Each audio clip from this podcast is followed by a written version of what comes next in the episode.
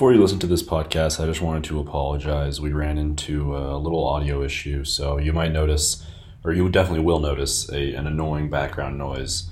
We didn't really notice it until we finished the pod, so we're going to make sure it is gone for the next one, but bear with it. So sorry once again. Episode 15, here we go.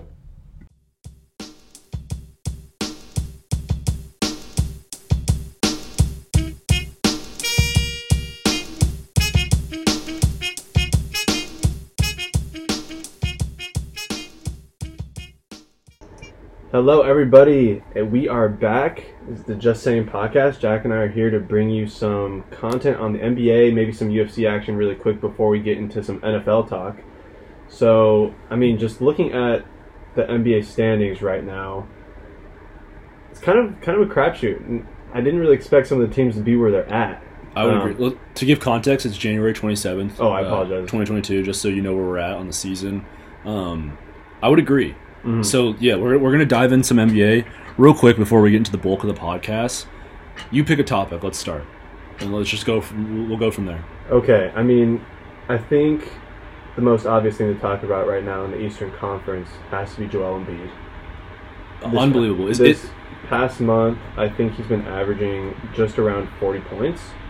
he um, might be the best player in the NBA right now. Uh, yeah. right, right this second. I, Mhm. I think, I personally think that anytime Kevin Durant is able to play basketball in full speed, he's the best player in the world.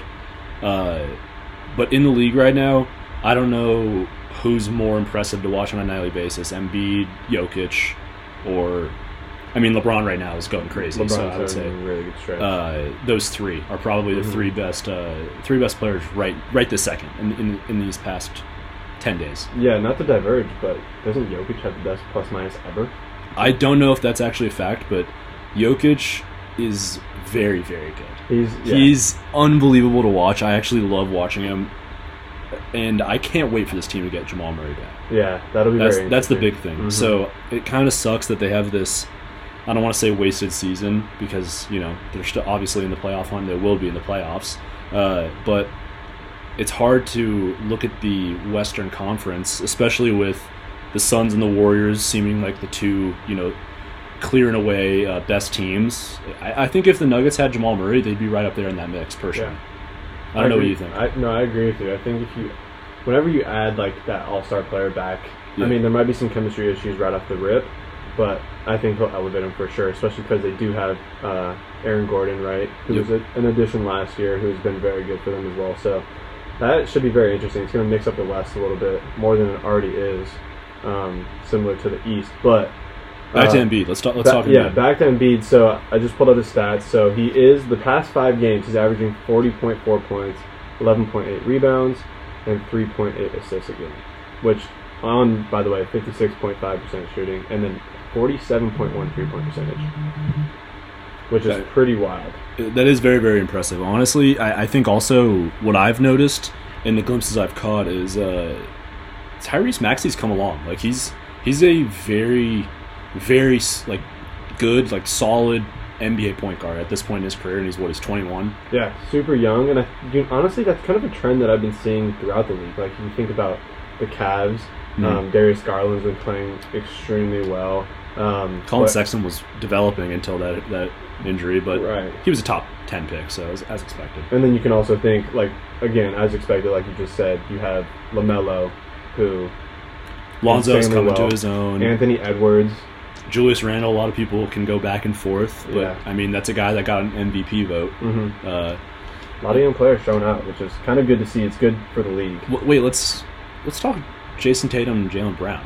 I think Hmm. we so we've talked on we've touched on it in terms of like you know who would go if one were to trade. I think it, it was Jaylen Brown that we kind of came to a consensus, but Yeah. uh, they had their they had a little bit of a struggle, and now they've kind of turned it on a little. I don't know if like I don't know if it's really meaningful. However, they've they've looked better the past couple weeks. I mean, Uh-huh. uh, Tatum's what he just dropped 51 like four nights ago, th- three nights ago, Yeah. and he's I would guess he's probably averaging 30 or 27, 28 in the last 10 games. Last five games, he's averaging 30 and a half. There you go. So he's, I mean, he's playing unreal. Yeah, you're- he's averaging 27.3 in the month of January. I mean, Mhm. that's spectacular. Yeah, Uh, that's, that's insane. but they're, they're they're starting to come along. I'm curious to see how this all ends because if you look at the standings, like we said when we talked about the NBA, was that two weeks ago? That there's a lot of room for movement in a, in a matter of a couple weeks. Yeah. The NBA is very dynamic. It's Yeah. a very dynamic sport, like in the game itself, and then also throughout the season. Injury can change a lot of things.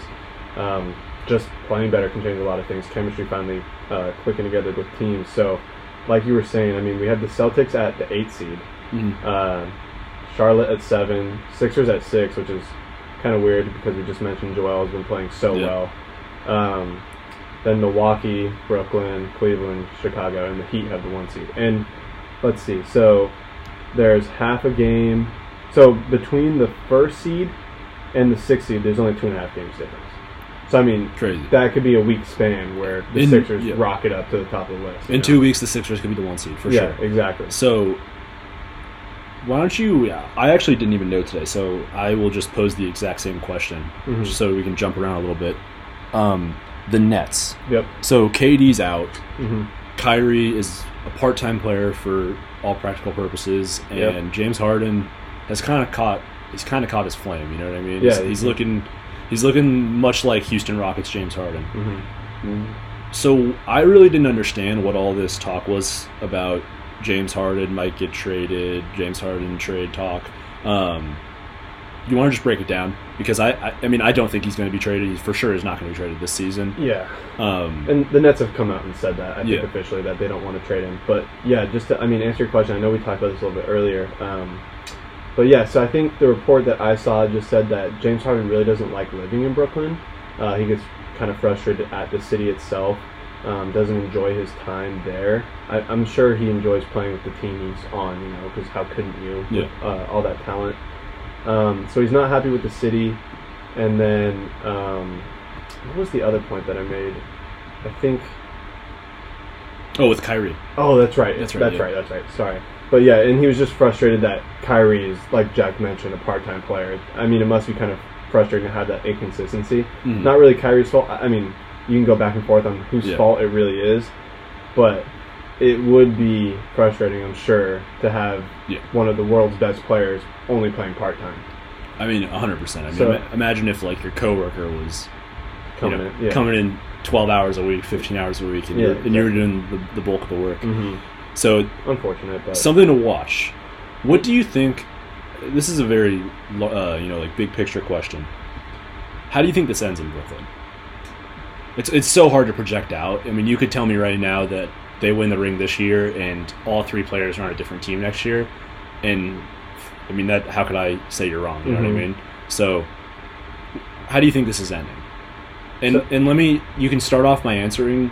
Do they win a ring with this group they have right with now, the three, with the three core players um. or two of the three? I mean, if healthy this season, I think they have a really good chance. Obviously, they have Mm. three of the best top 20 players in the league, top 15 players in the league. So I think they have a very, very good chance to do so. Um, But do you think so? Like, on, just projecting. How do you think this ends? Like, wh- when you close your eyes, what do you see? How do you see the, this falling apart? Because I don't see these three guys retiring as a Brooklyn Net. no. Uh, Harden, I mean, he's already kind of voiced his disapproval of the team of the city, so I think he'll move on. He'll go somewhere. I think the um, uh, Ben Simmons trade is a very viable option for him because, I mean, it kind of works out, cap space and that kind of stuff. Um, Kyrie, I think he told me today, said if he gets traded, he's just going to retire. I think that's what he threatened in the past. I don't know if his mo- if his opinion has changed. Yeah, which I think honestly, at this point in time, it'd probably be best to move on from Kyrie in the first place, just because he has kind of been that distraction. Yeah. Um, even if he's not meaning to be a distraction, but I think if they moved on from him, got a piece, so that I mean a good piece too, that could actually play full time, that would really aid their chances in winning the uh, the finals. But we'll see. I'm not. I'm not too sure though. I'm not too sure they'll win it this year because it seems like um, there's been some injuries and some inconsistencies, like I just mentioned. So I'm not sure if they'll win it this year. And if they don't win it this year, I'm not sure Harden will be there next year. Yeah, I, this is just a, a big picture projection. I think that after the the end of KD's contract, which is next year, I believe is his last year, Mm-hmm. I believe that he will be playing for the Wizards alongside Bradley Beal. Really? Okay, Yeah. I like that actually. Yeah. Going home, that's pretty cool. I think that will be the final chapter.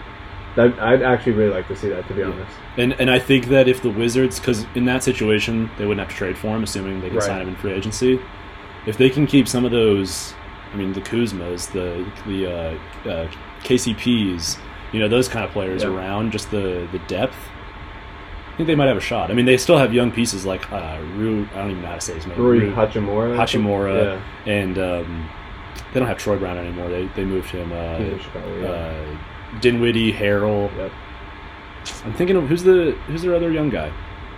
Um, It's the center. It's the yeah, you loved him. I remember you were super high on him uh, last playoff run when because he was having a great. oh Daniel Gafford. Daniel Gafford. yes, yes, yes. Yeah, there's their center. So I think that if they can keep some of this depth, that'd be a fun that'd be a fun pairing. Yeah, I would also. I would also just like to say Thomas Bryant before he got hurt was playing Very well. fabulously. Um, they also have Corey Kispert, who's uh, well, at least in college he was That was a first round a pick. sharpshooter. Yeah. Yeah. Um, but I'll ask you this question. So Brad Beal, I think, is a free agent after this year. Mhm. Um, do you think he'll still be there?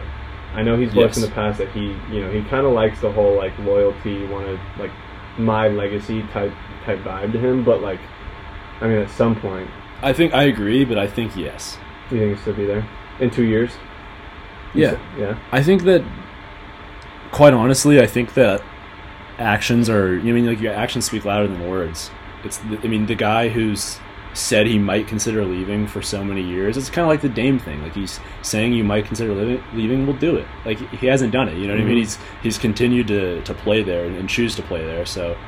I, I think he loves playing there. I, I don't. I, I can't say that he's going to retire with the Wizards, but I would for sure think that he signs his next contract with the Wizards, especially with the way things are looking a little brighter. Yeah, yeah. I actually listened to a uh, Woj podcast with him on it Mhm. that dropped a couple days ago, I think, and they were kind of talking about his future and that. And then he said kind of what you said, kind of similar. He said that he loves playing um, in DC, loves the fan base, um, but I think he was going to evaluate his options. I think he was saying, and then Mm. kind of come back and talk to the team. But he he was saying the uh, GM is very open with him about it and is happy to move him if he wants. And I think that that kind of comforts him so he can Yeah. stick around. You know. Well, let me just say also just another take on top of this. If the Wizards have a number two or even a number one in the case of, of Kevin Durant being there, and it's Bradley Beal and another superstar player, Kyle Kuzma is a damn good number three. You think? He's turned into a damn good number three in my opinion. Let me uh, go look at his statistics. I don't even know how he's been playing to be. He's been playing well. He's been playing surprisingly 15 well. and a half. He's been playing nine, surprisingly well, and he's three. playing efficiently. He's got to get his, his percentages up in terms of shooting, but Yeah. he's had a couple games where I've been like, there's no way that's the same player I was watching in LA. Yeah, it, it's kind of it has been a drastic flip. He looks a lot more confident. And I wonder, like, what changes that in a player? Just a change of scenery is sometimes good. Like uh, the case with Brandon Ingram said he was like depressed all the time in Yeah. LA. So maybe it's been good for him being somewhere else. Who knows? But yeah, he has. Now that I'm looking at his numbers, he's had he has definitely improved. Which He- is, He's become a totally different player. He Mhm. plays all, like all three dimensions. He's rebounding. I mean, he's had a couple. I know he had one 20 rebound game. I don't know if he's had multiple, but he had one like 20 and 20 game. just being active. Yeah, I mean, he's at, he's probably rebounding like 11 or 12 rebounds a game, in, the, in at least in the the past couple stretch. But Let's see. Yeah. So for the past five games, he's been averaging 10 and a half rebounds. Yeah, I'm so I, I'm actually kind of excited about that one. Yeah, that'd be interesting. And like you were mentioning earlier, they do have they actually do have pretty good depth. They do right now. They do. Yeah, and I think uh, Brad Beal actually on that podcast said the same thing. They have really good depth, and you can lean on a lot of those guys. So that's kind of nice. They just got to make another slot, Yep. and then a lot of that comes from uh, uh, Bert or what? No, what's his name? The the white Davis- guy. Davis yeah. Bertans. Yeah, exactly. Mhm. Yeah. To flip though to the other side, so we can wrap up our NBA talk. The Suns stay hot. Mhm. They're nine and one in their last ten. I mean, same old story as it has been. They're probably the most consistent, well-rounded, like you know, tenured team in the NBA. The Warriors playing well, but Steph is not playing. Well. Steph has had, had an atrocious past month. Yeah, he's not playing well at all. Curious to see how that shakes out, and the Grizzlies are still hot. Grizzlies are hot. Uh, uh, Like I was just going to mention too, looking at the Western Conference as compared to the East, there's so much more um, variability between the teams in terms of games behind the Yeah. first seed, it's actually crazy. Well, this, the Suns are just plowing through this season. I mean, and that I think that should make fans absolutely respect what the Warriors did in 2016 because the Suns are 38 and nine. The Warriors obviously went 73 and nine. Like that.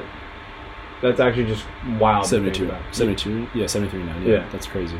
It's Uh, super super weird. And for them to do it, I mean, multiple years in a row, getting you know top seed, or I mean, it's insane. hmm But also, that goes back to like the old saying with the Warriors that their issue was that they would get bored in the regular season. Yeah. But let's see how this ends. I don't. I don't really know what I think about the Suns going into a into a playoffs. Yeah, I mean everyone's pretty healthy on that team, and I think we've talked about it before too. And I, I always bring this up, but chemistry is so good on that team just because they kind of returned everybody, and it's Yeah. obviously been paying off.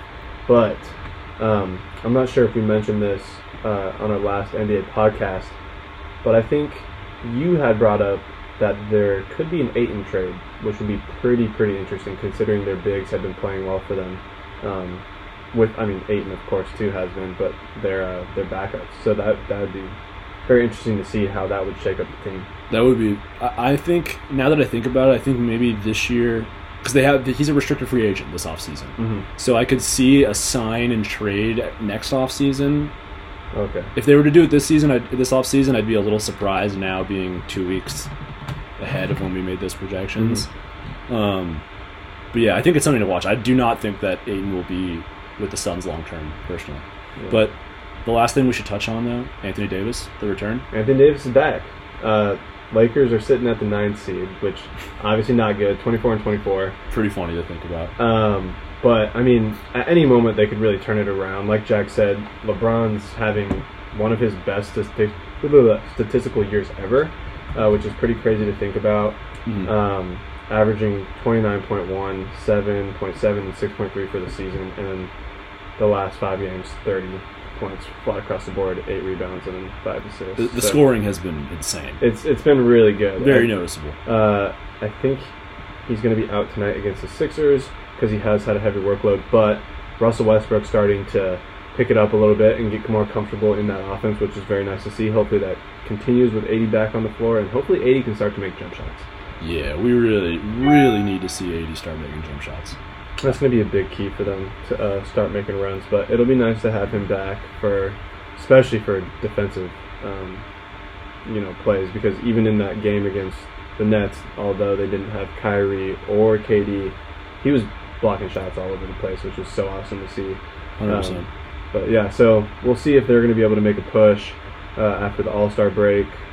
Uh, maybe start it beforehand, so that that should be pretty interesting. Sweet. I, I got one more thing that we'll leave it with the NBA. You know what team I'm actually really excited to see in the play-in or the, the playoffs is the Timberwolves.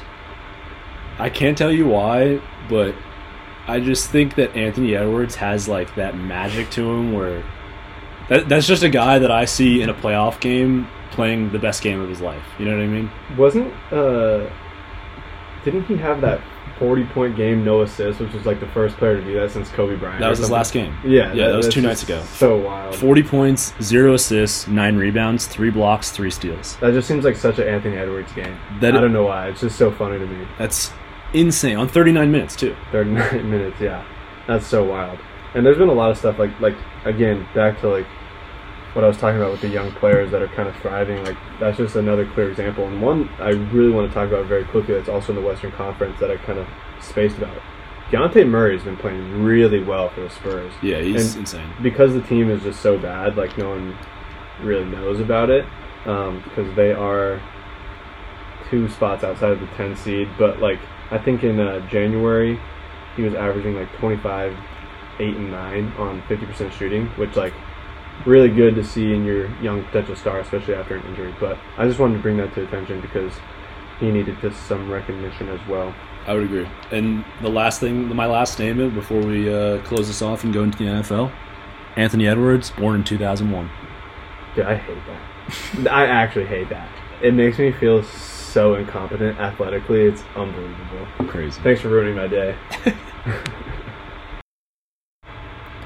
And we're back. So we're going to dive right back into the NFL.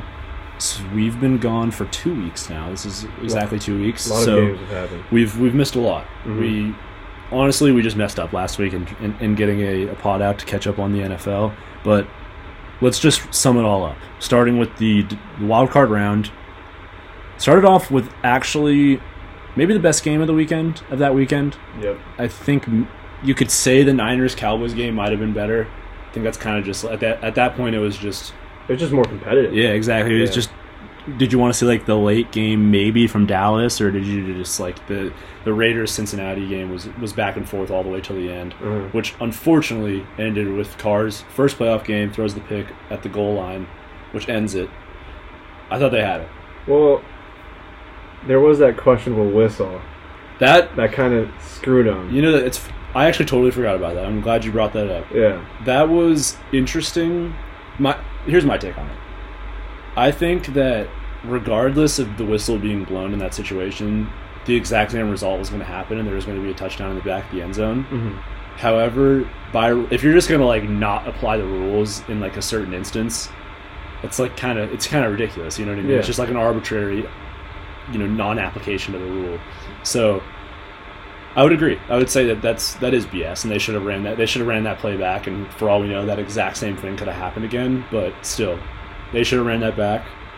But the Bengals are now in the conference championship. Yeah. So- yeah, you can't um, you can't lean on that whistle and say, "Oh, we would have won if Yeah. the, you know if you're the Raiders." But like you said, two weeks later, the Bengals in the conference championship, which is pretty wild to think about. It is insane. I I gotta say, like, I mean, I think the Bengals are, are one of those teams that everyone can't help but root for. Yeah. I mean, course. Joe Burrow's so so sick. Mhm. Uh, Ja'Marr Chase, very cool. Tee Higgins, an unbelievable wide receiver too. The defense played really well. That uh, Mike Hilton uh, pick was very very timely this Yeah. past weekend. But you know, I I, I struggle. We- We'll get to the conference championship actually. Let, us Yeah. wait. Let's wait we're, there. Let's gonna build our way up. yeah, let's let's wait there. So I would agree. I think that the Raiders got a little robbed, but it is what it is, is, yeah. and, it, and it goes to show you that the Bengals, for the Bengals case, uh, projected to be last in their division, projected six and a half wins or six wins. I'm sorry. Um, I just. I'd just like to say the Bears throttled them week two. So if if they happen to beat the Chiefs, which we'll get to, Bears should have went to the Super Bowl. That's Well- all that means. then I'll add the Cardinals in the regular season were three and one against the Niners and the Rams. There you go. uh, 2 0 against the Niners. But I will. Last thing I will say about the Bengals in just their story draft playmakers. And just draft guys that make plays that nobody else can make.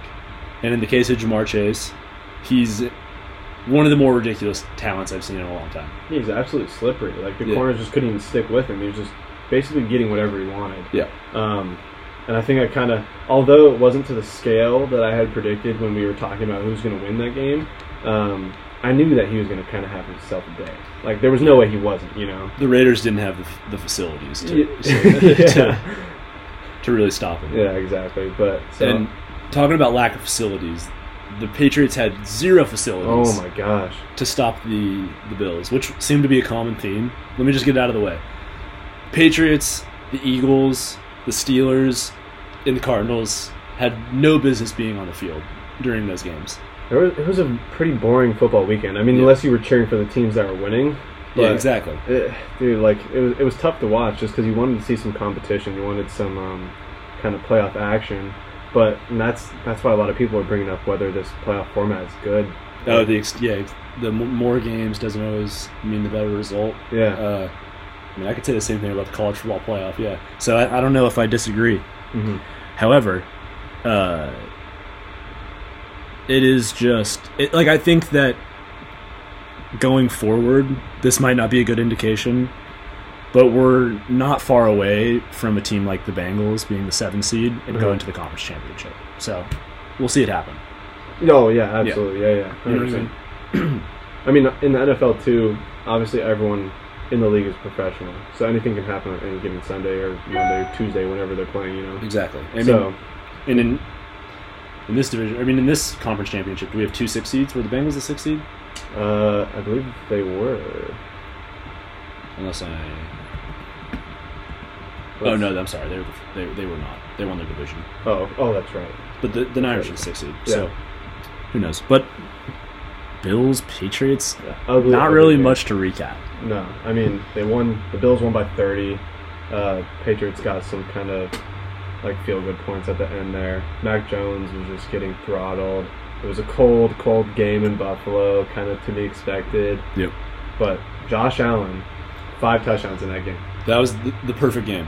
It- he had such a good game. They didn't punt the ball once. No, I mean Matt Haack, ASU legend, didn't see the field for what like three straight games or something, Ridiculous. which is so insane to think about. But uh, yeah, that game wasn't too fun to watch. Not fun. Yeah. And then same with the the. I woke up Sunday super happy for the second day. I was like, you know, the way it ended, that was a blowout, but it was fun to see the Patriots get blown out. Yeah. I was uh, I was at a sports bar for that one. Ninety percent of the crowd rooting for the Patriots. Me and my me and my brother and, and his buddies rooting for the Bills. Great time. Uh, woke up very disappointed. Yeah, That was not a fun game to watch. yeah. I mean, Bucks just kind of dismantled the Eagles. I thought the Eagles would have a better chance, uh, Mhm. especially because they had been so productive running the ball. But I mean, like you had mentioned, I think when we talked about it, Tom Brady in the first round. Yeah. You, you're probably not going to beat Tom Brady in the first round, and he How- kind of proved that. This was a costly win though. They lose they well they lose Tristan Wirfs hmm and then Ryan Jensen gets rolled up on. Yep. Um, so that definitely did come back to bite them. So a costly win for the Bucks, and we'll get to Brady in a little bit. And what and what might have been his final win, I don't think it will be. Uh, but Niners Dallas, that was probably. I mean, that was obviously the best game of that day. Yeah. Probably one of the most bizarre endings I've seen to a playoff game. I mean, what did Dak waste? Like ten seconds just running, and then they try to get to the line to It was, spike it it. was 13 seconds, though, or 12 seconds, I think. left on the the last clock. play. Yeah, and then uh, the the ref kind of bumps into him and has to place the ball down because they were trying to hike it, and it just was it was very messy.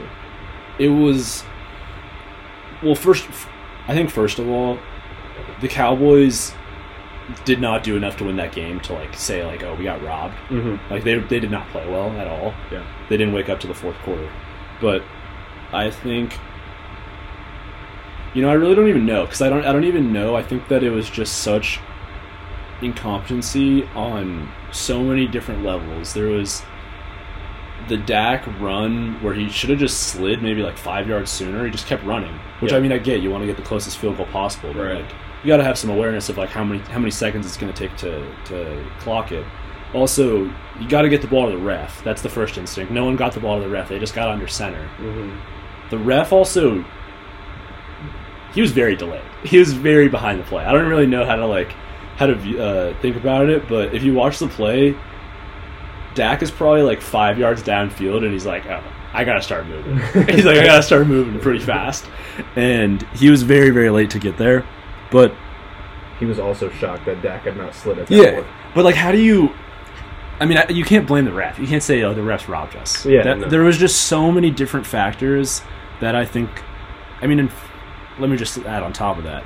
Did you notice on that uh, on that last run play that Dak had that uh, they had a man wide open underneath? I don't I don't remember who it was, but someone was just wide open. They could have just thrown a little little screen, like a little slant and just taken like six seconds off the clock to get five yards. I did not notice that. Uh, That's tough, though. I think like because it was obviously a designed run. Yeah, but, looking like- for it, but if you saw it, the defense was just so far off, and like Mhm. the, the wide the middle of the field was wide open. I just it just didn't really make that call didn't truly make a lot of sense to me. yeah, yeah, I, yeah, exactly. End game, you're going to call your quarterback to run straight up the middle. It When- just didn't it I didn't mean, make a lot of Yeah, sense. yeah, passing the ball, you, in, you get an incompletion, then it's an incompletion. It stops the clock. You know, at least you can have another down. But yeah, that was just kind of bad play calling in that situation. But it is what it is. I mean, for the Niners though, um, Garoppolo didn't have the biggest game, but you don't really have to. And Deebo Samuel's on your team. No, Uh, he is, you know, I didn't realize when I was watching that game how like stout he is. He's a big dude, and he just bounces off people and keeps running, which is like so rare for a wide receiver, especially. He really like embraces that running back role. he's built like a truck. Yeah, it, it, it, it's very fun to watch him play. Um, he almost kind of has taken that Cordarrelle Patterson role as the Very this- early, yeah. Yeah, the season kind of has progressed. So super cool to see. I mean, he's going to be a threat in the conference championship, like Jack said, we'll talk about um, in a second. But yeah, he's just a phenomenal player, Yeah, I would say he's probably one of the most fun players to watch in the NFL. hundred percent. And luckily, he's been healthy this year for the most part. I know, like in the past, his uh, downfall has been that he keeps getting hurt, but Yeah, but just another Dallas team that falls apart in the playoffs. underperforms. Yeah, exactly. exactly, underperforms is a very good word. hmm But uh, Chiefs, Steelers, another non non competitive game. Uh, Started weird. started really weird. It started very fun with the T.J. Watt yeah, with the T.J. Watt fumble return for touchdown. Um, but the Chiefs got a hold of it really quickly, and then it was just unwatchable at that point. Yeah, I just kept thinking of the Ben Roethlisberger uh, interview that you showed me, which is so funny. Like Exactly. you have to wonder if he actually meant what he was saying in those words, but um, what he said actually happened. so- Exactly. He was he was not lying. Yeah. He was not lying. The lying. Chiefs got on top of him quick after that first touchdown, there was no looking back after that. I think I think uh, Mahomes had four touchdowns in that game, right? Yeah, that was a. I mean, they just they took care of business very quickly. Yeah, I mean that that was to be expected too, especially with the Steelers being the seventh seed. I think most definitely that game would have been more entertaining if Herbert and the Chargers were playing them. A little bit more agree. offense at least from the Chargers.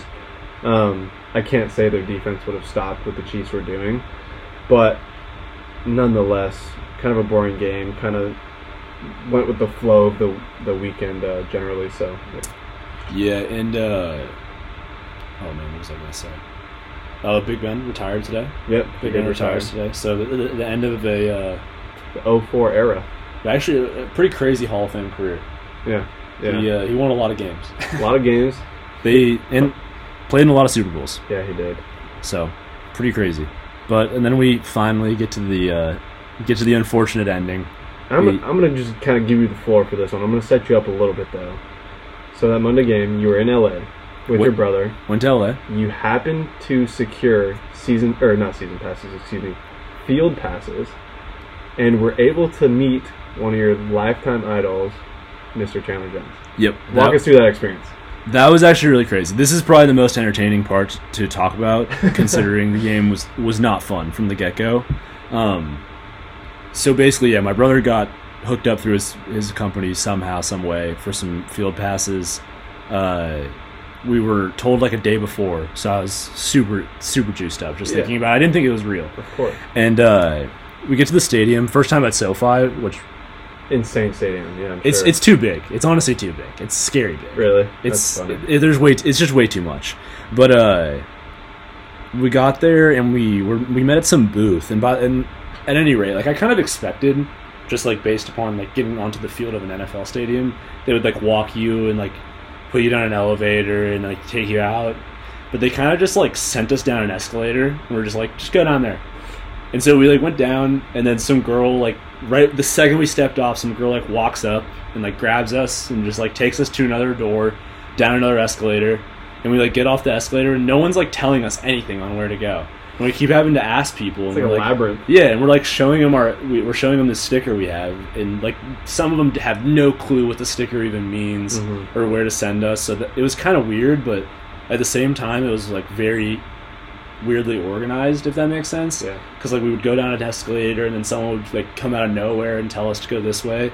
But after like the fourth escalator, we just like went through a door, and we were like in the tunnel. Just having to be there. Yeah, and then we went on the field, uh, watched some some uh, stretching. Saw Ertz was the first player I saw up close. That's super cool. Biggest guy, like so big. Yeah. It's crazy. It was it was it was next level being next to those kind of guys. Oh, yeah, 100%. size wise. But at any rate, to to fast forward through it because this is actually the only entertaining part of, of the of the day. Take your time. uh, I uh, my brother and I were were about to leave. They told us because we had to get off 30 minutes before the uh, the game started, and before we were gonna leave, my brother put us like right because the the defense was starting to huddle right in front of us, and my brother was like, "Okay, let's take a picture right here in front of them," because they were probably like 10 yards behind us, Mhm. and so we take pictures, and in the pictures, Chandler Jones is right over our shoulder, uh, like just stretching, like like warming up, messing around. And on the last picture, he like looks over, and you can he's like looking up in the crowd or whatever. And then after that, my brother starts videoing it because we start like yelling Chandler, Chandler, and he looks at us. And right when he looks at us, I just put my hand out, and uh, he just starts walking over to me, and I was like, "Ah, this is this is The most insane thing. this is unbelievable." Yeah. And then uh, walks over. uh, This is all on video. Walks over, like, uh, says what's up. Asks if we have the right jersey on. We Yeah. show him our Cardinals jersey, and then uh, we ask if we can take a picture. Super nice guy, massive Yeah. uh, and took a picture. He was super chill about it, everything. And then we left. And then we come to realize in the picture right before we're taken in front of Chandler Jones, there's a little sign. I'm gonna show it to you right now. Uh, say not to yeah, yeah, talk to the players? exactly. That's so funny. it's like uh, hold on, let me find the. It, it says, hold on, I gotta zoom in right. Guests are not permitted to interact with players, coaches, or training staff at any time. That's so lame. and then it's just me right for front of Chandler Jones. But uh, sorry, I, I literally just walked you through a play by play because that was more entertaining than the game. well, I thought it was funny because I was sitting at home waiting for this game to come on. And, you know, Jack sending me photos like, oh, these are our seats. Oh, like, look at the field. Like, Yeah. we're on the field. And it just slowly started to escalate. And all of a sudden, it's like, randomly picture with Chandler Jones. I was like, what? Yeah. And it was the video of him walking up. I was like, dude, that's so insane. And I also think it was funny uh, to just to note that you were on the Rams side. Yeah, exactly. Which is why you had shirts covering your Cardinals Yeah. jersey, which is why Chandler had to ask, which is just so funny. Exactly. We I forgot to yeah I forgot to tell that. So part of the rules for us going to the the sideline thing because it was obviously Rams game on the Rams side. Uh, couldn't wear any Cardinals gear. That's so dumb. So stupid. So soft. Uh, couldn't wear any Cardinals gear. Had to throw a hoodie over the Cardinals jersey, and everybody side on the sidelines was a Rams fan, wearing like all sorts of OG Rams jerseys from like St. Louis, all kind of crazy Those are the only people I respect. Yeah, I, I respect St. Louis. Rams jerseys, St. Louis. Rams jerseys and hats. I very much respect. 100%. Um, but it was just hilarious because we were yelling at every Cardinals player we could see, and these guys were just looking around. Like, what do they do? Like, why are they here? Yeah. But very cool. They, I, I bet a lot of Rams fans were pretty confused when Chandler Jones walked up to us. Yeah, I mean, that must have just been the coolest experience ever. I can't Yeah. even imagine. I probably, I know you had texted me too. I was like, dude, like, how did that even happen? You're like, honestly, I have to watch the video because I think I just blacked out. You're like, Yeah. I don't remember anything. Fully, fully blacked out. Yeah, that's so awesome. But would have been a lot more fun had we uh, had we had a chance in the game. But Yeah, why don't you walk us through You know, the I re- in-person live? I don't really want to walk through the whole game because it was so unfortunate. But uh, I will say, cards were fully unprepared. Um, looked horrible on all facets. Couldn't stop the run. That came that that came to bite them pretty bad. And uh, I mean, honestly, like, just like there was really nothing to be happy about. I mean, that was that was the the overarching message. Like, not a single player you can. Re- the only player who played a good game is J.J. Watt. That's qu- it's actually the only too. player who had a, who had a good game. yeah. So, I mean, there is n- nothing good to take away. The only thing that you can say is that some players who are going to be on the roster next year got a playoff experience, which is valuable, and like a lot of great quarterbacks got absolutely smacked in their first playoff game. So yeah. it is what it is. like me personally watching at home, I think that the point because the cards were in it for sure, and I think in the beginning the point that kind of changed it was that Kyler stress interception in the end zone that ended Yeah. up being a pick six. That that kind of shifted the whole. That ended the game pretty yeah, much. hundred percent. So that was unfortunate, but I also wanted to ask you about your opinions on the Budda Baker Cam Akers kind of. Oh yeah, I mean that's that sucked, but I think. Sorry, I was just looking at back at the play-by-play. Um, I think just glad to know he's okay. He's fine. He just ended up having a, a concussion, which Mhm. is like definitely not chill, but he's he's fully healthy and recovered. But yeah, I think that was a pretty scummy move. Like I think it's pretty, it's pretty, it's an interesting play to just recover from a very serious injury like an Achilles tear, and then taunt someone who's like unconscious on the field. I think that's like a pretty interesting character play. Yeah, and I know we had talked about you got a different view of it, obviously because you were in the stadium. But on TV, like just from again my, um, you know, experience watching, it looked as if, and like the replays they were showing as well, it looked as if he had no idea after the hit, and then like kind of did a double take and was like, oh man, like I can't believe I just said that. But at the same time, like, like as I kind of continue to process and think about like, you know, walking up and saying something. I mean, Budda had his arms like completely locked out. Like, I think that's a pretty bad. Like, I mean, I don't think that's a. Pre- I can't. You know what I mean? It's so- it's so hard because he easily could have had no idea in the heat of the moment. But definitely not a normal body position with your hands directly up, uh, tense. Yeah, and every football player knows that. Like it, every football player's seen that before. Yeah, so exactly. it's not. So I think that was a pretty dumb excuse, like pretty weak excuse. However, uh, I will say that like because people were saying the same thing, like from the the uh, broadcasting point of view, like he like freaked out when he realized what what was going on, or felt bad when he realized what was going on. Um, actually, watching it on the field, so I obviously saw Budda get knocked out, and then that was mainly what my attention was. And then I saw Cam Akers walk across him, and I was still looking at Budda because I was looking at his feet to make sure like he wanted I wanted to see that he moved his feet, just like my natural uh, thought process. And then I looked over, and Cam Akers and Odell were like walking back over to like start talking more to the, like start uh, talking more to the Cardinals players and like yelling at them, and they had to get pulled back by their own players to like stop because Isaiah Simmons and uh, Jordan Hicks were going over because uh, they obviously looked very pissed off. It looked like they were talking, Yeah, like they were talking some more, but yeah. that was it was just lame. Like it was, the whole thing was lame. Yeah, and to your point that you just made too, I know like again, what the media kind of showed is that some players, obviously on the Cardinals team, took offense to what Cam Akers did, Yeah, and they approached him. I don't know if you know him and OBJ walking back was a response to that, or that was just them, you know, yeah, unprovoked. egging it on. Yeah, Yeah. yeah. So, who really knows? I'm not saying Cam Akers is a bad guy. I obviously don't know him. I don't know if he actually truly knew that Budda was, you know, knocked out like that, but it seemed pretty evident to me. it was pretty weak. Yeah, So, I, I'm not going to come to a final, like, conclusion on his his character, but it looked kind of whack for him to be doing that. That's- yeah, it was definitely pretty weak. I, I would agree. That was- that's that was my biggest takeaway. But uh, all in all, horrible game. Like nothing. Unfortunate game for the Cardinals. Yeah, but important. Yeah. it, it was important. Learning experience for sure. Yeah, but I will say that I don't think, uh, you know, what I mean, the game was just like, like you said, the game was so manageable. When you start your game off, your first four drives are three plays, four yards, in a minute and ten seconds, or a minute and sixteen seconds. Three plays minus one yard in fifty nine seconds. Three plays negative 11 yards in a minute and 35 seconds. Three plays minus one yard in a minute and 28 seconds.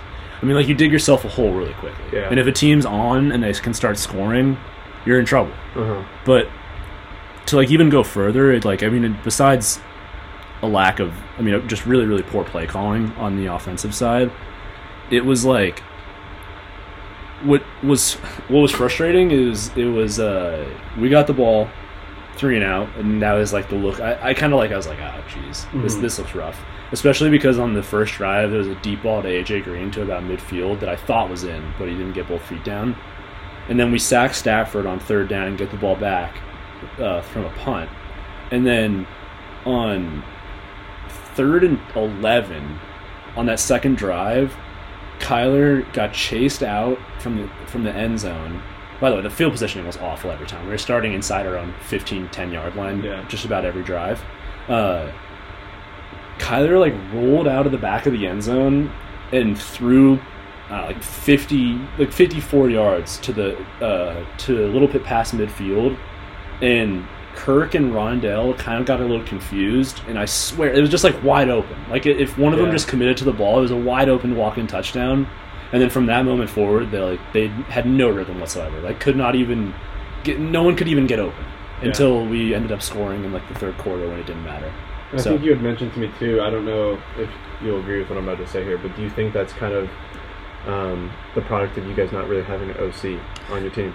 Yeah, I think it's like it's pretty frustrating. I think that that that would be my biggest. Like if I was in charge of the Cardinals, that would be probably my biggest takeaway is that the, the there needs to be an OC to work with Cliff. Yeah. I think like he did an interview where someone like asked him about uh, if he was a coach and he didn't call plays, like uh, would he still coach, and he said no.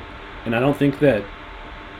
I, I think that it's like a, there's a misconception that like like Kyle Shanahan and Mike McDaniel's like you can have an OC as a great play caller, and like it doesn't mean that you lose your power. You know what I mean? Like Right. I think Cliff needs to embrace that he when he's clicking, he can draw up a very, very potent offense that is very hard to stop, stop for a lot of the NFL.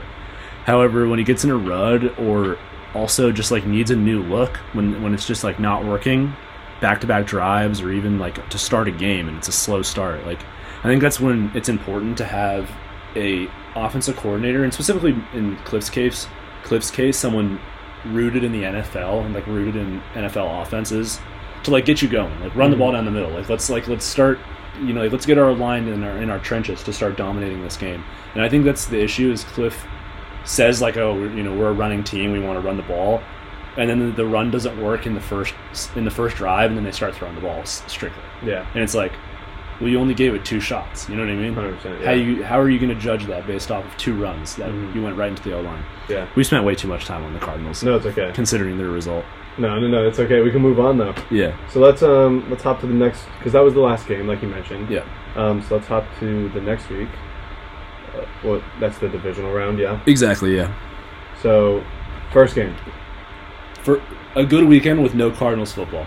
It was, it was a healthy weekend. It actually was a very good look, uh, weekend of football. Every Um, game was decided by a game a game winning play, the last second, with time expiring. That's true, huh? Every single I, game. I didn't even think about The that. first three games were decided by the away kicker, and the fourth game was decided by a home touchdown. Jeez, that's actually so wild. Mm-hmm. So, Bengals Titans was the first game, correct? Let me let me before we get into this, let me ask you this question: Okay. Do the NFL overtime rules need to be changed? Thinking about Bills Chiefs that we're thinking about. As, that's the end, and I want to. I think we should talk about it before we get there. Um, I think so. I think it's very unfortunate that you can have a player in like an offense like the Bills who had a quarterback who threw for nine touchdowns through two games, which was the most ever through two rounds of the playoffs. And Did you know? By the way, did you know the most uh, touchdowns thrown in a playoff run is eleven, and he threw nine in two games? yeah, I mean, he would have for sure, He would have smashed it. He would have smashed Yeah. the record. without a doubt. So like to not, I mean, I think as fans you're losing out, right? Like Yeah. to, to not even be able to see that like elite offense take the field and. One can argue that those were the best two teams in the entire NFL playing each other that night. That's my stance. Yeah, fully. to not be able to see one of those teams take the field to get another chance to take it down, I think that's very unfortunate. I think you're missing out on football, and like I get it, like like maybe it helps like reduce injuries and you don't want your players on the field. You just added a 17th game. Yeah. like that just completely makes your argument arbitrary. So I think I definitely think they need to take like I don't know if college rules um, they use that kind of format, but they they need a new format. Yeah, I don't know if college rules is the answer. Right. So let me preface it by saying that. But even though I love college overtime rules, they're they're great. college like overtime, fun. yeah, Yeah. college overtime rules are great. Uh, by far superior. However, at the highest level of football play or any sports play, it is so weak to not give the other team a chance. Yeah, it's lame. It's so lame. Like at, in the NFL, if you're in the playoffs and you get the ball first in overtime, you should score a touchdown because you're a playoff team and you should like you should have that caliber of team to where you score a touchdown and win the game. Yeah, exactly, and that's why I think it's kind of dumb. Like a, a coin toss can have that much importance. Yeah. like it's just luck. Yeah. So like I mean, it's weak that at the highest level of play that you can't put your defense out there and actually defend your title. You know what I mean? Defend like where you're, defend your touchdown. You know Yeah, what I mean? exactly. Exactly. Like in the simplest cases, it's like you go to a pickup game. I mean, you go play pickup and someone makes a, a three like shooting for teams. Let me match it. You Yeah, what I exactly. mean? Match. Yeah, Yeah, like or anything like that. It's just that's just how it works. yeah, and I feel like. that that's what I thought was dumb too. Is people were making the argument, well, oh, the Bills defense should have stopped the Chiefs. Well, could the Chiefs have, de- like could the Chiefs defense have stopped the Bills if they got on the field too? Like, I I don't know if they could have, but I have I will say just to add on that.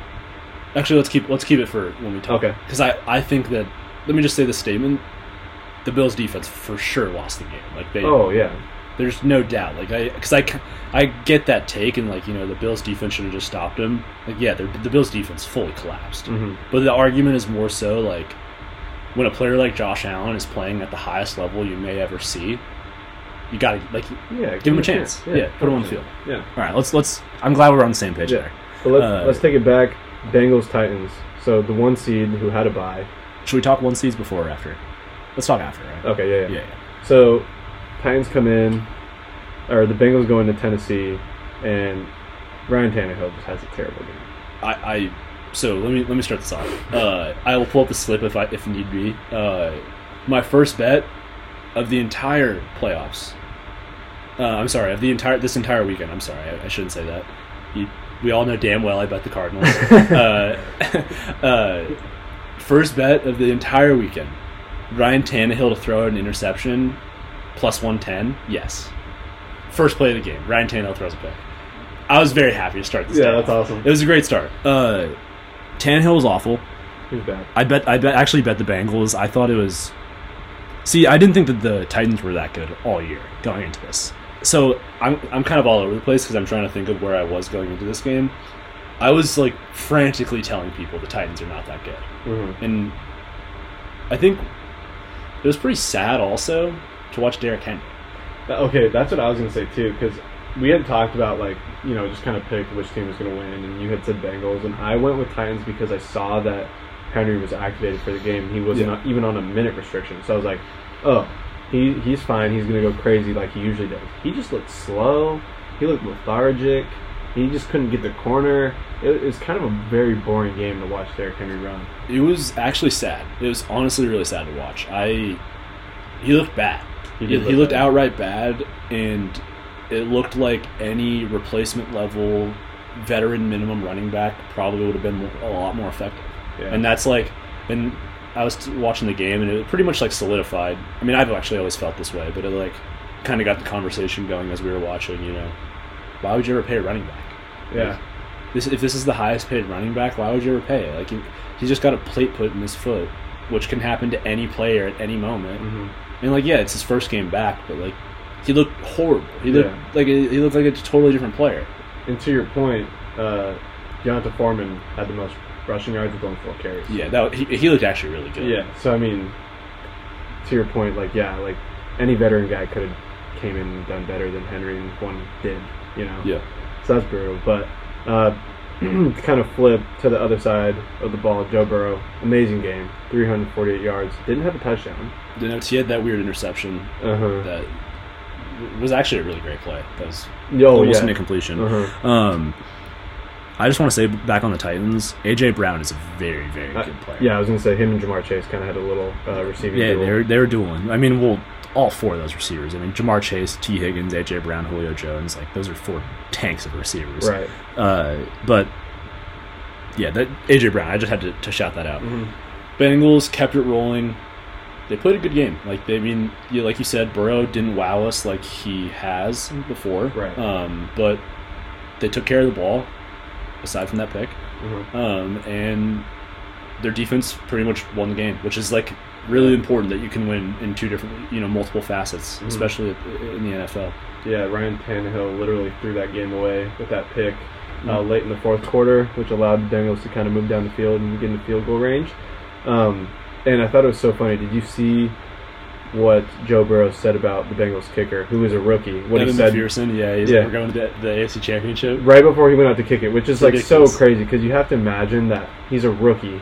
His heart must be racing knowing this is like his first real like playoff clutch moment he could have in his career. Nailed Ridiculous. it. Absolutely nailed it. So good for him. That's pretty awesome. Ridiculous. But um, I think we all know what's up next. yep. This one might take a second. I got to get this all out. Okay. Literally, probably the best game I've ever seen in my life. It made me so happy as a Bears fan to see the Packers go down the way they did. But Uh, um, starting from the beginning, pretty boring game, pretty slow game. Actually, started off pretty fast, I, right? I loved every bit of it because I knew a- after the probably starting to get to halftime, I knew it was going to happen. I was like, this. There's just no way. There's there's no way this game is 7-0 at halftime. yeah. I was like, there's no there's no way they can't score more than that. And then once the the Niners got going, or actually once the Niners hit their the field goal to make it 7-3, I was like, it's over. Well, just their special teams had a huge impact in this game. What was it? Two blocks. Well, the, the I mean, the, the special teams won the game. The- 100%, The, yeah, yeah. The punt block return for a touchdown, Mhm. and then the the, the uh, blocked field goal, Yep. which was off of the. Uh, what was that? That was like a, that was the ball don't lie moment. What happened there? I don't recall. It was like a. Hold on, let me make sure. Let me get this right because the something happened right before that where it was like that's kind of BS. Am I tripping? I don't. I don't. I only uh, as I had mentioned to you earlier, I was at dinner with my family in Salt Lake, so I caught the end of a game, but I did not get to watch the beginning, even though I was tracking it. So I don't know the little. Oh well, I, maybe I'm make, I'm either making something up or there is like, I'm not. I swear I'm not making something up. Anyways, let's we'll continue and I'll come back to it once I find it. But um, I just think something that's so funny about this game too is that, like, anyone you talk to, especially that's a Packers fan, oh, you don't want to go to Lambeau in the winter in January. You don't want to play in Lambeau. It's Mhm. cold. Your team won't be able to play there. Well, a team came into Lambeau and beat your MVP candidate quarterback. Um, and I think you were telling me earlier about Aaron Rodgers I, ha- I have it. Yeah. had a quote. So if you want to play that, um, By the way, I was not tripping before halftime. After the after Jimmy G's pick, the uh, Packers move the ball down to down to the Niners 14 off of a 75 yard pass to Aaron Jones, which is when Rodgers was rolling out right. He like lobbed one up, and then Rodgers was uh, strip sacked by Bosa. And it was for sure like it. It was like so. It was. I can't even remember exactly what happened, but I think it looked like it was the the Niners recovered it, and it was really questionable and they ruled it back, and then the Niners hit a kick and it was blocked. I mean, the Packers hit a kick. I'm Yeah, sorry, and then yeah. Crosby hit a kick and it was blocked. just so awesome. But at any rate, I was thought I was going crazy because I remember a blocked field goal. But Aaron Rodgers in 2019, uh, after losing to these at home. after losing to the Niners the last time in the playoffs, Mm-hmm. In and the NFC Championship yeah, no which less. which officially made him one in three in NFC title games. I've said this before. You know, we got to get one of these at home. It's a different ball game. It's different. You know, playing in uh, 20, 20 degree weather and snow, cold and wind is a different uh, type of game than playing here. Well, it was not different. Very ironic. Uh, it was not different at all, and quite honestly, Aaron Rodgers did nothing. Oh wow, I don't know what's going on. Here. Sorry, Mike. that was that was a Verizon ad. Um, but Aaron Rodgers did nothing. He threw for two like what 225 yards. Yeah, 225 yards. And aside from the first drive, which was 10 plays, 69 yards in five minutes and 35 seconds, the team produced a total of. Sorry, I'm, I have my 190 yards. Yeah, it's terrible. 190 yards, and, and this is this is a guy that people say is the best quarterback of all time, and 190 yards aside from the first drive of the game, and, and zero points the rest of the game for him in a playoff game. Yeah. Well, I mean, and if you look at Jimmy Garoppolo's stats too, he only had 131 yards and a pick. I mean, Jimmy Garoppolo has been awful this whole stretch, Well, like, but they win games. yeah, that's the thing. Like, you think if you saw that stat line, you'd be like, "Oh, Packers won that game." There's Yeah. no way they lose when a quarterback only has 130 yards and an interception. So, Hmm. makes it even more wild that uh, Packers lost at home. But Well- yeah, such an awesome game. I mean, it was great to watch, but I, I just think like I it actually it gets me very mad because I can't stand that people stay, say that Aaron Rodgers is the best quarterback of all time. But like, you're talking about a guy who, first of all, won his he won a Super Bowl 12 years ago. So like, he won a Super Bowl, but let's not act like it wasn't like a whole generation ago. Yeah. Uh, you know, like that was that was like the iPhone 2, like iPhone 3. we, we were 10. Yeah, exactly. We, Yeah. we were ten years old. Uh, and, but since then, like, I mean, what has he done? He's like, th- he's like, what was it? Uh, seven and nine in the playoffs since he won a Super Bowl. Yeah. He's a losing quarterback in the playoffs. Like, he's a regular season champ. I mean, I, don't, I mean, if that's what he, if that's what he's cool with, I mean, he throws a lot of touchdowns, doesn't throw many interceptions in the regular season, Mm-hmm. wins a lot of games. Mhm. But like, I think at the end of the day, you got to stop. Like it, it has to come back to him at some point. You know Yeah. what I mean? And that's why it's funny. I was saying earlier before we started recording, like, notice how there's no talk about Aaron Rodgers. Like, it's not.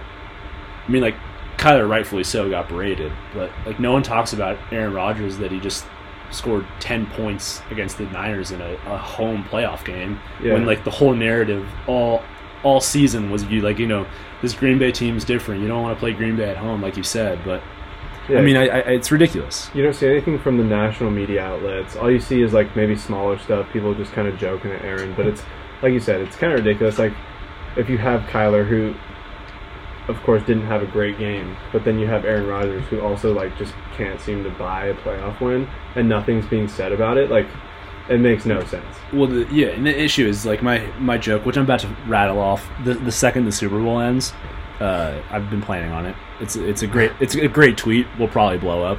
Uh, new off season, new Aaron Rodgers excuse about to drop. Pretty good. Pretty quality. good. Yeah. Um, it's pretty interesting because now it's well, it's kind of already going back to the whole the Packers don't have enough weapons. You know, besides the best wide receiver in football and like a, really good committee running back group. right, running back, yeah. Um, but it's just it's funny how it every offseason it comes back to something. It's either their defense is horrible. Mhm. They just had what a top five defense. Yep. If I'm not mistaken, they had a great defense. Um, I mean, an All-Pro corner Yeah. Rasul Douglas who played like seven games for them in the regular season. and not to mention Jaire Alexander, Yeah, who's fantastic. Uh, so that doesn't make any sense. And then like now I'm seeing on Twitter after the the uh, Packers loss, and it's like here are the seven, you know, elite. It's like seven like Pro Bowl wide receivers that the Packers passed up on in the top 100 picks in the last seven years. It's like, congrats. Yeah. You know what I mean? Like, Yeah. Everybody's passed on a player. Oh yeah. Like Think about how I feel. every, every team passed on Tom Brady. Like hmm awesome. What do you? I mean, what do you want to say? Yeah. So, I just think it's it's just stupid. It, I think it's stupid that for some reason he's the one player that kind of gets held to a different standard and Yeah. gets like all the excuses written for him. No, hundred percent. And I think it was funny. I don't know if you saw this, but after the game, he was just saying like how he thought it was funny that everyone wanted him to lose because he wasn't vaccinated. And everyone thought he was a bad guy. And I was like, dude, no one thinks that. Everyone just wants you to lose because you're just like the worst human being ever. Dude, I, like, Like- I, couldn't care less about your vaccination status. Yeah, and I mean- I, I just don't want to like. my thing is, is like with Aaron Rodgers specifically, is, and it has to do with like the, the lack of talking, you know, the the lack of people wanting to to criticize him, is, yes, like Kyler Murray played a horror, and I'm just making the base analogy of Kyler Murray purely because it's in my head and I'm very depressed still. Um, Kyler Murray lost in the playoffs and is getting tarnished all over. Any anyone is saying is tarnishing Kyler Murray and Cliff Kingsbury. Mm-hmm. Understandable, he played a horrible game. Uh, way worse than Rodgers did. I totally get it. Uh, Rodgers plays continuous horrible games, or ba- or no, I shouldn't say horrible games. He plays continuous underperforming games, and they lose in the playoffs. Never gets any hate. I get it. Aaron Rodgers won a Super Bowl. Kyler Murray is in his third year in the NFL. But I never said Kyler Murray was the greatest player of all time. Yeah. You know what I mean? People are saying that Aaron Rodgers is the greatest quarterback ever. Yeah. I never said that about it. Like, you know what I mean? I'm not saying that about Kyler. Like, if you're gonna say someone's the greatest player of all time, like dig into him. Brady gets digged into for 100%. for anything. Mhm. I mean, like Brady gets clowned on for losing two Super Bowls to the Giants and losing to the Eagles. It's like, but he's the greatest. You know what I mean? Because he takes the criticism. But And at the end of the day, when you look at Brady, at least he was making it to the Super Bowl. Like Rodgers yeah. can't even say that, you know. I mean, Brady. I mean, I, I don't even entertain the, the comparisons between Brady and Rodgers. But I just think it's funny. No, yeah, and it was I think poetic justice that a former Bear, longtime Bear, Robbie Gould, knocked out the Packers in the playoffs, and hopefully is going to send Aaron Rodgers to the AFC, which I'm very, very, very hopeful is going to happen. We'll see though, because they just signed uh, Hackett, right? Yeah, Nathaniel Hackett. Yeah, yeah, yeah. We'll get into that yeah after after we talk the conference championship. But Yep. my last statement on Aaron Rodgers: uh, eleven and ten in the playoffs in his career. So Not great. there you go. But Over 500, but not great. exactly there. Well, there you go. But uh, um, next game would be Rams Bucks, which I mean was kind of like going it was a bad game, honestly. yeah going right in every single way for the Rams, and then as soon as you like kind of close your eyes and think that the Bucks are done, here comes Tom Brady and the Buccaneers. A little too late on that Yeah. comeback attempt, but it made for a more entertaining game at the end in the fourth quarter at least. Well, the thing is, is like a little too late on the comeback attempt. However, like the Bucks had every chance to win that Oh, game. The, yeah. the Rams gave them infinite opportunities. Mm. So the Rams, they're a good team. They're and, and they've shown that they can, you know, beat the, the the best in the NFL. However, these collapses at the end of games, uh, it's not something I would be too happy about Mhm. if I were if I had an interest in the Rams winning the Super Bowl, which I surely do not. Um, but all I'm going to say, I think that that's something to watch because No. I think that that I mean that Bucks team objectively was not anywhere near full strength, Oh, and, they, yeah. and they played a bad game to start. I'm pretty, I'd be a little worried, even though like obviously they're in the conference championship. Not not to take it away from them, but I think it's it's, it's interesting to say the least. But Stafford coming up big at the end was That was yeah. that was that was cool for him. huge, huge play. But like like you were saying, I think like especially in the playoffs, you can only do that so many times and keep getting away with it. You know, Mhm. especially like you mentioned again. Uh, I mean, Tampa Bay was, has been ripped apart in their wide receiver core, their DB core. Mhm. Um, you had mentioned like even their O line was getting kind of thrashed. I think Wirfs didn't play in that game, correct? So Yeah, no, like, I didn't. I mean, without Wirfs and some other key members to that No Godwin, yeah. yeah, like it's just gonna be. It should have been a cakewalk for the Rams, and it was to start. But they, I think they got comfortable, and that's when the Twenty-seven to three. yeah, exactly, and that's when the Bucks started to come back. So Yeah, that was a. I mean, Cooper Kupp's crazy. Cooper Cup, I mean, we've said so much about him this season, deservedly so, and he has continued to play well even in the playoffs. So, Exactly. but there, there really isn't much to say about this game other than the Rams just really have to be careful and maintain the leads if they get up on teams. yeah, let's let's wrap it up with the best game I think I might have ever seen. I Yeah. honestly can't believe I watched it. I'm upset about this one because I so I was in Salt Lake this past weekend and had to fly back, um, and was missing watching this game as I drove back to Tempe after my flight. So um, very unfortunate I didn't get to see it with my own eyes. But shout out to my dad who was on the phone with me giving me a play-by-play of the game as I drove, and from what I heard, at least it seemed to be like the most insane game ever. It was, for, as a man who watched the game with my own eyes, I will say, it was the most bizarre. The bizarre is not even the right. Like bizarre can't even, you know, take into words what I just what we, like what happened. It was ridiculous. It, none none of it made sense. It Starting from when the Chiefs went up twenty three to fourteen, it was like okay, the Chiefs the Chiefs have this. Uh-huh. Uh, Gabriel Davis, by the way, he played the game of his life. Dude, that was the most most Yeah. ridiculous thing I've ever seen. Uh, 75 yard pass on the first play to, to go make it right back to 23-21. That's when I sat up in the couch and I was like, okay, I gotta put my phone down. I was like, this is I, I can't be messing around anymore. Uh, the Gabriel Davis next touchdown to give them the lead, to which they go for two and get it. That's when I was like, oh my god, this is this is this is entering Josh Allen's like you know emergence as the, as the Yeah. big dog. Little did I know that there was a Tyreek Hill breakaway touchdown coming, uh, followed by uh, like a 75 yard 30 second drive from the Bills, and then all capped off with whatever the hell happened on that last Chiefs drive. Yeah, I mean, r- ridiculous. Like that 13 seconds had as a Ha- Have you gone back and watched it? By the way, I have a little bit. Yeah, Have you seen the last drive though? Um, Like the, I think so. Yeah. the Yeah, Tyreek yeah. Hill and then the Travis Kelce Yeah. to set him up.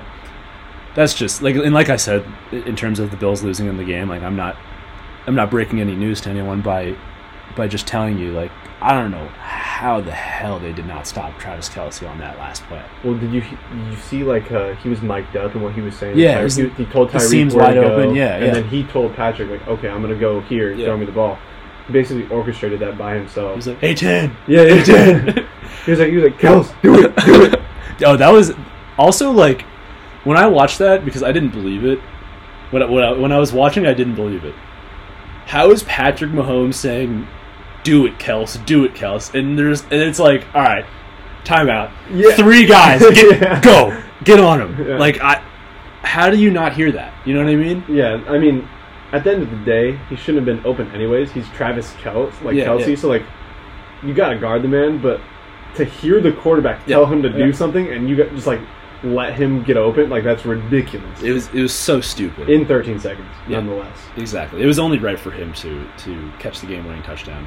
But Yeah. hmm I will say I, I, I firmly agree with with what you started off with. I think this was I think these were the two best teams in the NFL. Yeah. Um, I think that I'm gonna kind of just like throw up a bunch of words at everybody. Uh, two best teams in the NFL. I think that Josh Allen has emerged to that truly top tier of quarterback play. I think that he's yeah. he's a very very different player.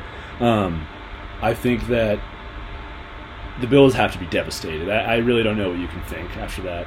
I mean, you did everything you really could have, at least on the offensive front. I don't know what, what else you could have done to win that game, but you know, most importantly, I think that kind of goes to show you that we're pretty blessed with Patrick Mahomes. I think that that was my biggest takeaway. I think Mahomes is is just his his. I think how calm he stays. First of all, he never looks frazzled whatsoever. Well, did you see his? Uh, you know what a Whoop band is? No, Kind of, it's like one of those fitness bands that tracks your heart rate and everything. His heart rate was so low when they were in those final drives. It only spiked when the Bills would score. really. Yeah, like he. If I can find it, I'll, I'll show you a photo. But he literally like. It's insane how comfortable he was, like on the field Yeah. in those big situations. I don't get it. like. It, it makes no sense. He's so calm and like he's. I mean, like everybody's seen him play before. I don't need to break it down to you. I just think that it's pretty ridiculous that we go from being able to watch Tom Brady, who obviously the best quarterback of all time, and then we get to see Patrick Mahomes. Just the the pure talent is is outrageous. So the NFL's in good shape with a lot of these young quarterbacks. Yeah, and that, that's another thing I was going to say. The AFC especially. I It's- mean, we were talking about that this morning. Yeah, the AFC it- is stacked. they're going to have good quarterback play for, I mean, next 10 years, Yeah. 15 years. It's going to be very fun to see. I mean, you're going to have, I hope that we get another matchup like Chiefs Bills again. And, I mean, maybe the Chargers will, will start to emerge. Um, I mean, the Ravens with Lamar. Uh, you could list You endless guys, really. Um, uh, Joe Burrow. yeah, Joe Burrow. So guy. it, it's going to be very, very fun to watch football. Yeah. Uh, in the AFC, especially for the next. Aaron Rodgers in. Denver, Kenny Pickett in Pittsburgh, Yeah, all these legends. yeah. Um, I, I I feel like that was. I tried my best to to analyze what just happened in that game. However, th- that was very difficult. just the two best teams. hmm That should have been the Super Bowl in my opinion. They Yeah. should just run. They should just run that game back, best two out of three, and that should be the Super Bowl. And then the Niners and Rams should play for a consolation. That'd be so funny, but uh, That was, That- but what I do want to say, uh, uh, what I think we should talk about before we get into the conference championship preview right. is the number one seeds. So Mm. there was that stat. So I told you uh, before we recorded that this was, I believe, it was like the, what was it? It was like the first.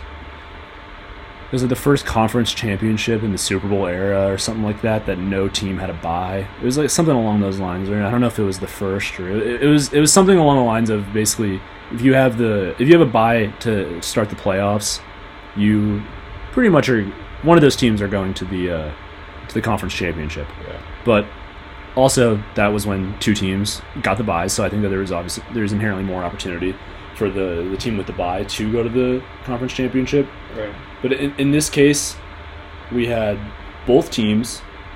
In the Titans' case, kind of like it was. I, I thought it was like kind of random that they were the number one seed. Uh, the Packers more so like a, thought of as a, a dominant home team. Didn't matter at all hmm seemingly like, like did not affect the game. I mean, I just thought it was like so it was interesting.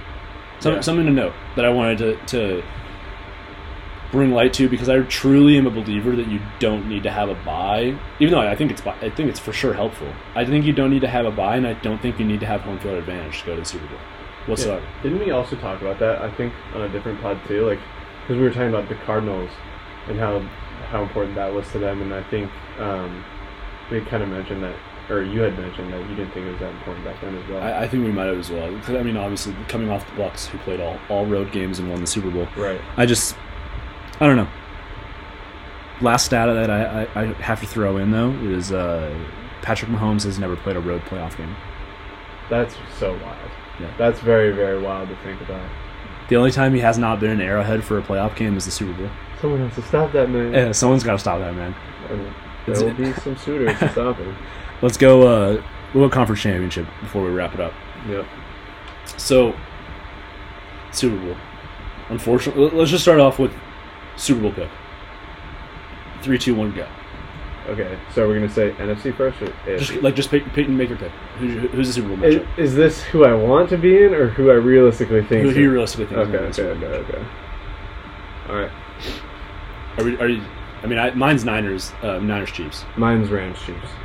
So, kind of counting the Bengals out. I, if I picked who I want to be in there, I'd say Bengals. Yeah, I mean the Bengals in the Super Bowl would be very fun. I, I personally do not think they have a chance. I'm setting myself up to, to eat my words there. Uh, I think that it's it's the Chiefs game. I, I think we both kind of agree that the Chiefs are in the best position to win the Super Bowl. I think, I mean, just roster wise and just like how they've been playing, especially. So, I think it's their Super Bowl to lose, personally. yep, I completely agree with that. Now we're getting a little too aggressive, and now the Bengals are going to win. Yeah, I hope so. So, but what do you think about these games, real quick? Um, I don't know. I think San Francisco's magical run is just going to come to an end eventually. I think uh, the defense that the Rams are going to put out there is really going to mess with Jimmy G, and I don't know if they're going to be able to move the ball that effectively. Although I say this, and they just beat him uh, fairly recently. So, and like many people have noted, Shanahan has McVay's number when it comes to these games. Never Um, lost. Never lost. So I'm going to pick the Rams just because I think that they're going to kind of end this reign that the Niners have been having. Um, although it would be kind of cool to see a Chiefs and Niners ma- rematch in the Super Bowl. Um, but I think Stafford's going to be too much for him. Um, he's kind of been hot as of late. Um, yeah, that's just kind of my thought on that game. I don't know what you, because you have the Niners, obviously. I actually am going the, the total opposite direction, and I think that this is this is setting up for the uh, the Jimmy Garoppolo is like the the the guy everyone clowns on. You know, doesn't really put up numbers that'll wow you at all. And then there's like Stafford, who everyone loves and has you know seemingly claimed to be like a superstar that they've always had, like always loved. But I think this this is the type of game where, where Stafford, I think, implodes. That's, that's I a mean- strong word. That's a strong word, but I think this is the game where, where Stafford might. Uh, let me uh, actually let me simplify it down. Stafford will have more turnovers than Garoppolo, than Jimmy Wow. Garoppolo. That that is that is how I view this kind of game. I mean, it could Go ahead. happen because I know I've said in the past too that I wasn't so sure the Niners would win, or not, excuse me, the Rams would win some of their earlier playoff games just because Stafford at the end of the season was struggling with his turnovers. Yep. He was struggling heavily. So, and I mean, especially in that game against the Niners. So maybe uh, that'll kind of come back to haunt him. I, I think this is yeah. I think this is the uh, going to just be like the ironic, oh, maybe, Maybe the that ironic uh, Jimmy G takes care of the ball and looks very efficient, and Stafford uh, kind of falls over his, himself a little bit. But Yeah, definitely could happen. maybe some bias in there. I don't know. I don't some, know. some divisional bias. By the way, you know what I realized is like, so I hate the Seahawks more. The Seahawks by far, like I hate the, the most. But internally, when I thought about it, like what I genuinely care about, I actually hate the Packers more than I hate the Niners and the Rams. That's crazy. So like, I theoretically should have hoped that the Packers won, hmm but like I just, I couldn't. I had to root for the Niners.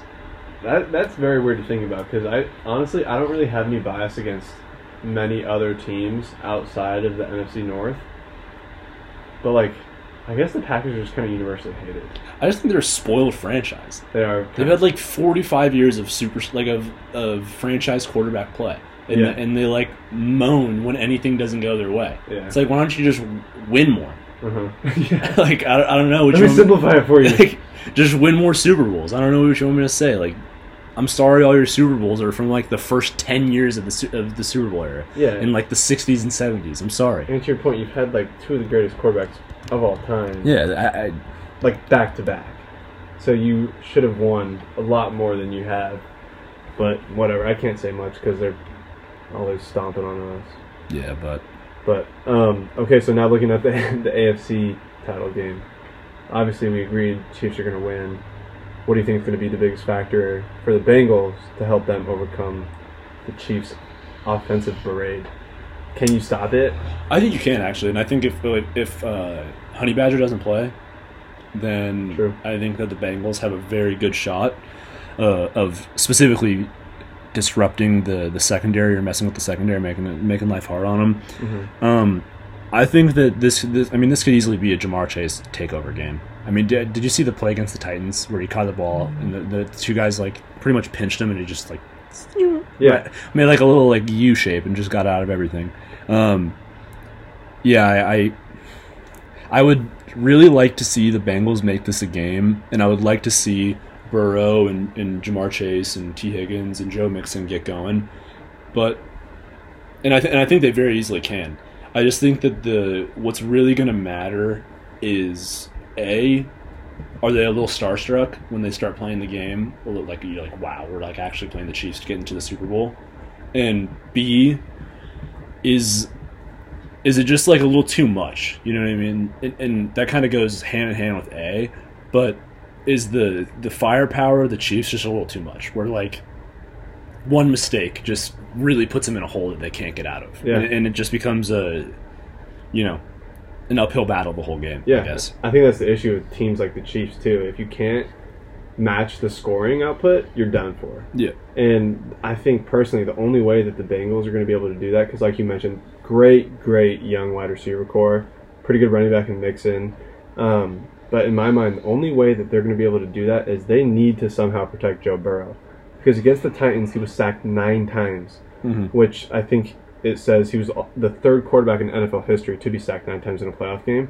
So I don't think they're going to go very far against the Chiefs if they are having to get off the field because he's being sacked consistently, you know? I would agree.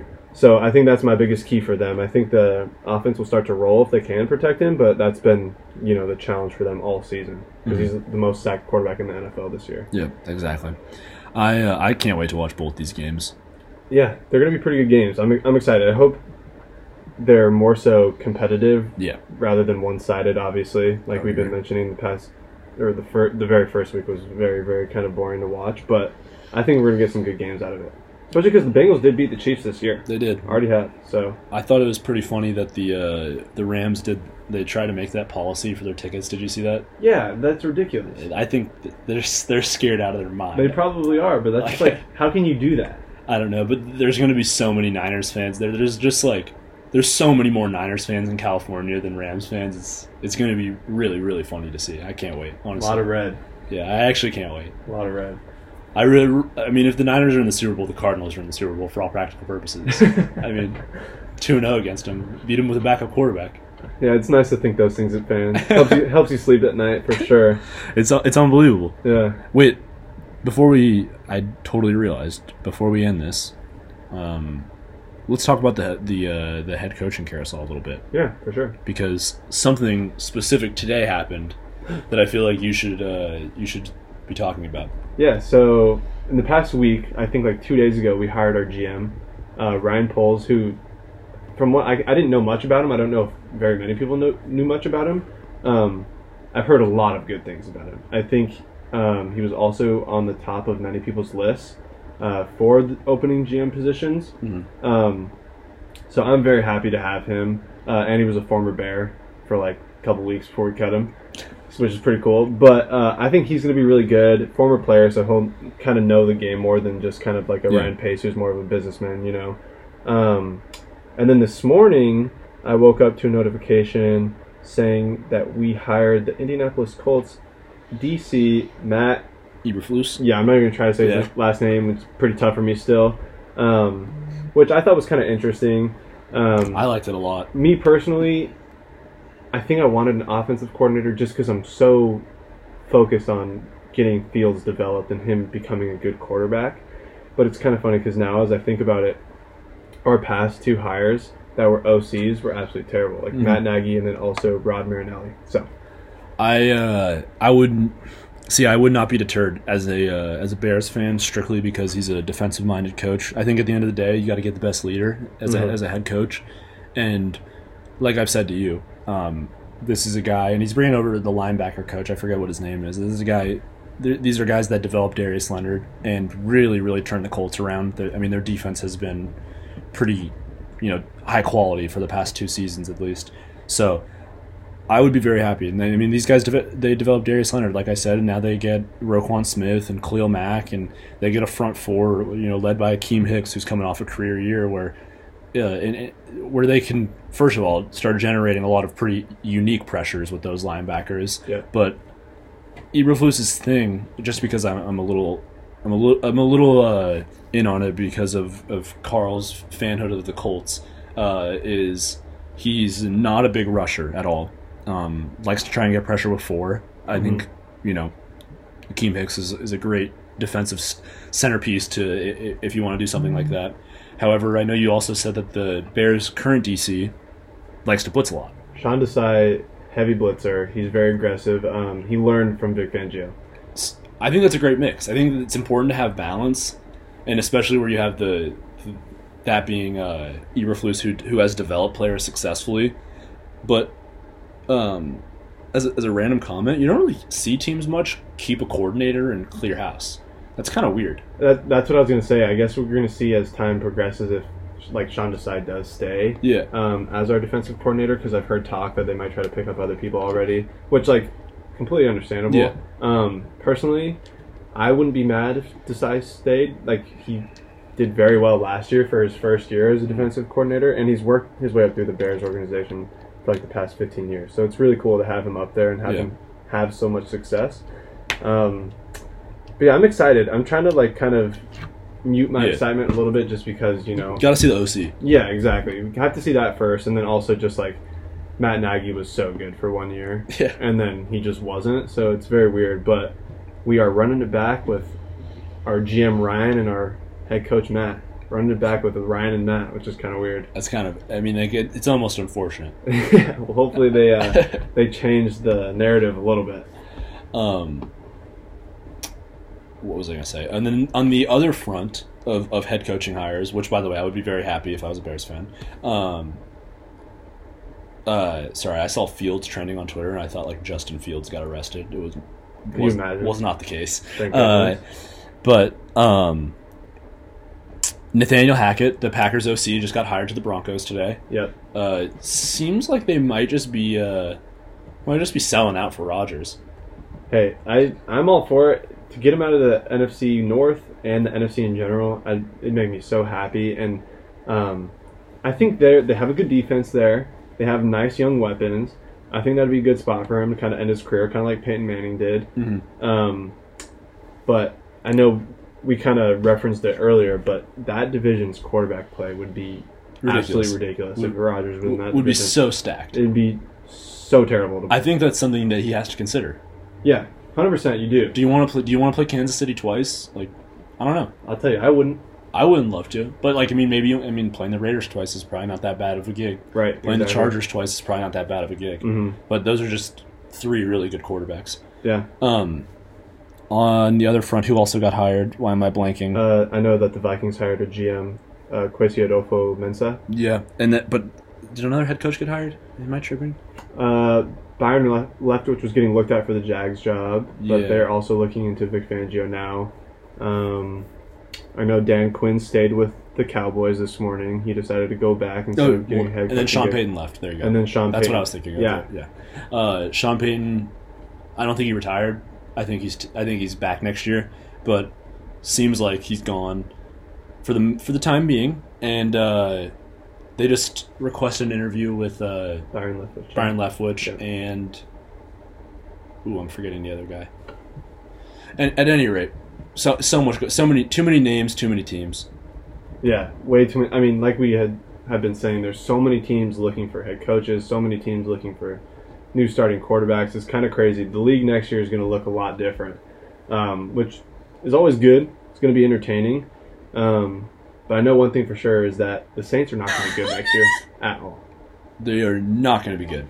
So that should be interesting to watch. But um, yeah, we've covered a lot today. We've been all over the place. We, I, took a little break because I was going out of town. Jack was obviously in LA, and our crossover just kind of didn't work, so we weren't able to get a podcast out. But we covered as much as we could today. We covered as much as we could. We have a, we have a uh, an interesting idea for our next podcast. So just stick with us, and uh, we'll, we promise we'll get you one uh, before the Super Bowl. Stay tuned. yeah, stay tuned. But Yeah. uh, I'm still gonna say go cards to to end the episodes, even though it hasn't been very fun to, to say it these past couple weeks. And I think I could say go Bears now, Yeah. just because we got a whole new situation brewing. It's a little sunnier. Yeah, exactly. All right, go cards.